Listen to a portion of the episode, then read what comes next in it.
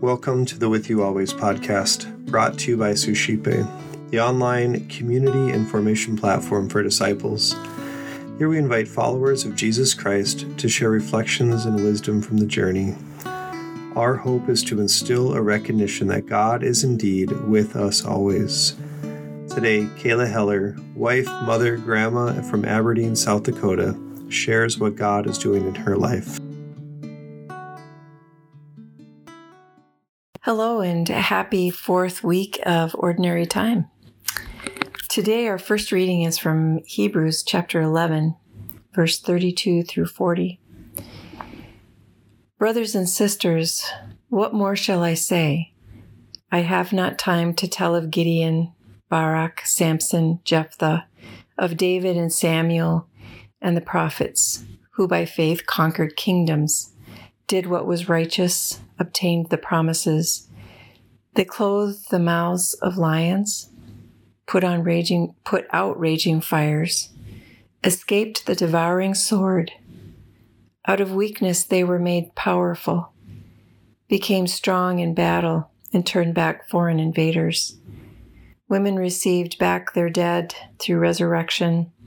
Some were tortured and would not accept deliverance in order to obtain a better resurrection.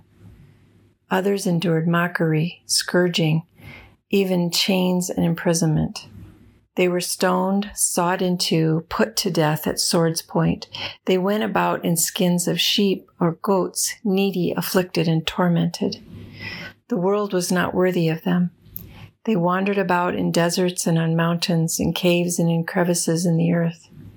Yet all these though approved because of their faith, did not receive what had been promised. God had foreseen something better for us, so that without us they should not be made perfect.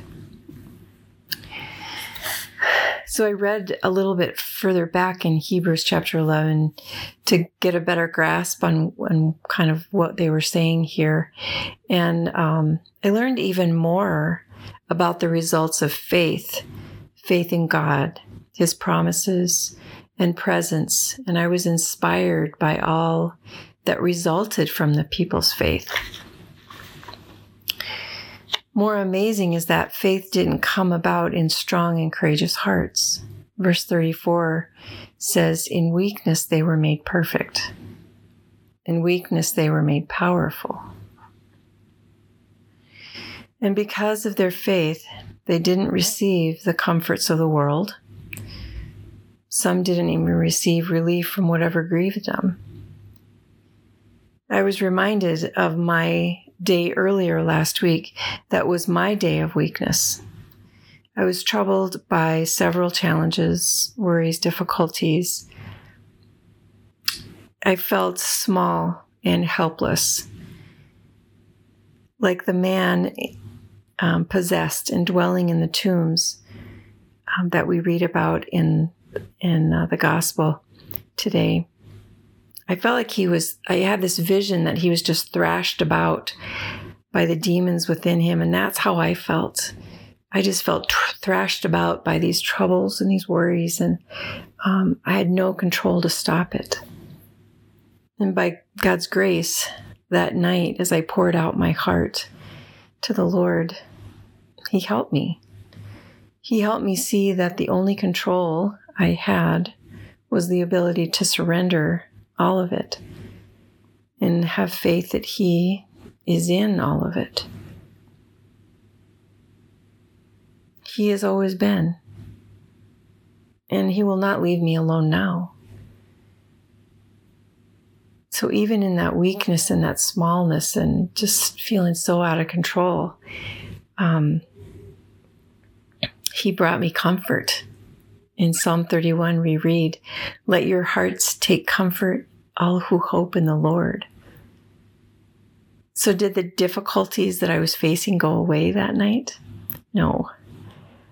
But my faith was renewed, and I was reminded of how much I need God and of how much He longs to do good things for me, how, long, how He longs to do good things for all of us.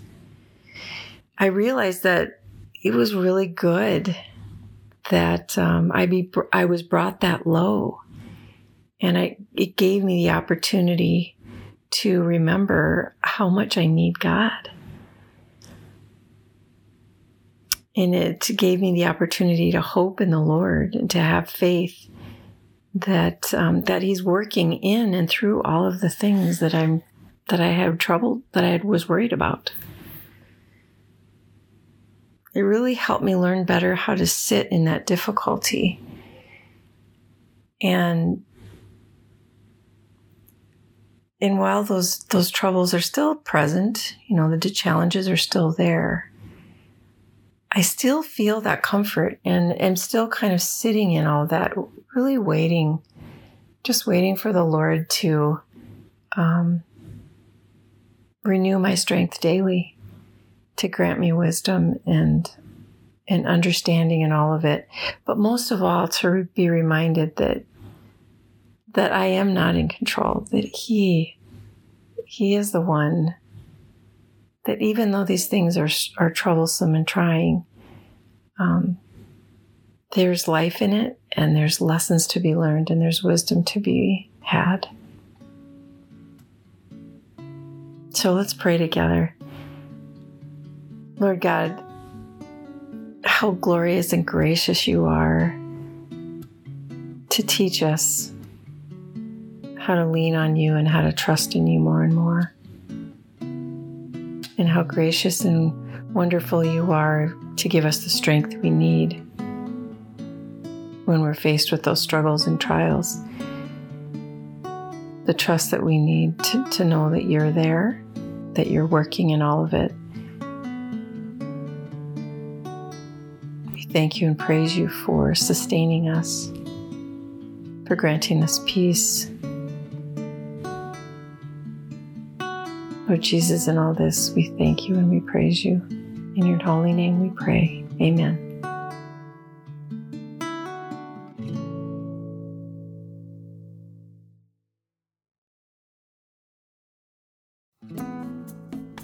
Hi, everyone. My name is Eric Gallagher, the founder of Suscipe, the online community and formation platform for disciples. I wanted to take a moment to thank you for listening and also to encourage you to check out our online community at suscipe.co. That's S U S C I P E dot C O. At suscipe.co, we're constantly offering free book studies, self guided mini retreats, opportunities for family fun, prayer, and more. If you're interested in engaging with a community of individuals who are desiring to grow deeper in their spiritual lives, check out suscipe.co and get involved today.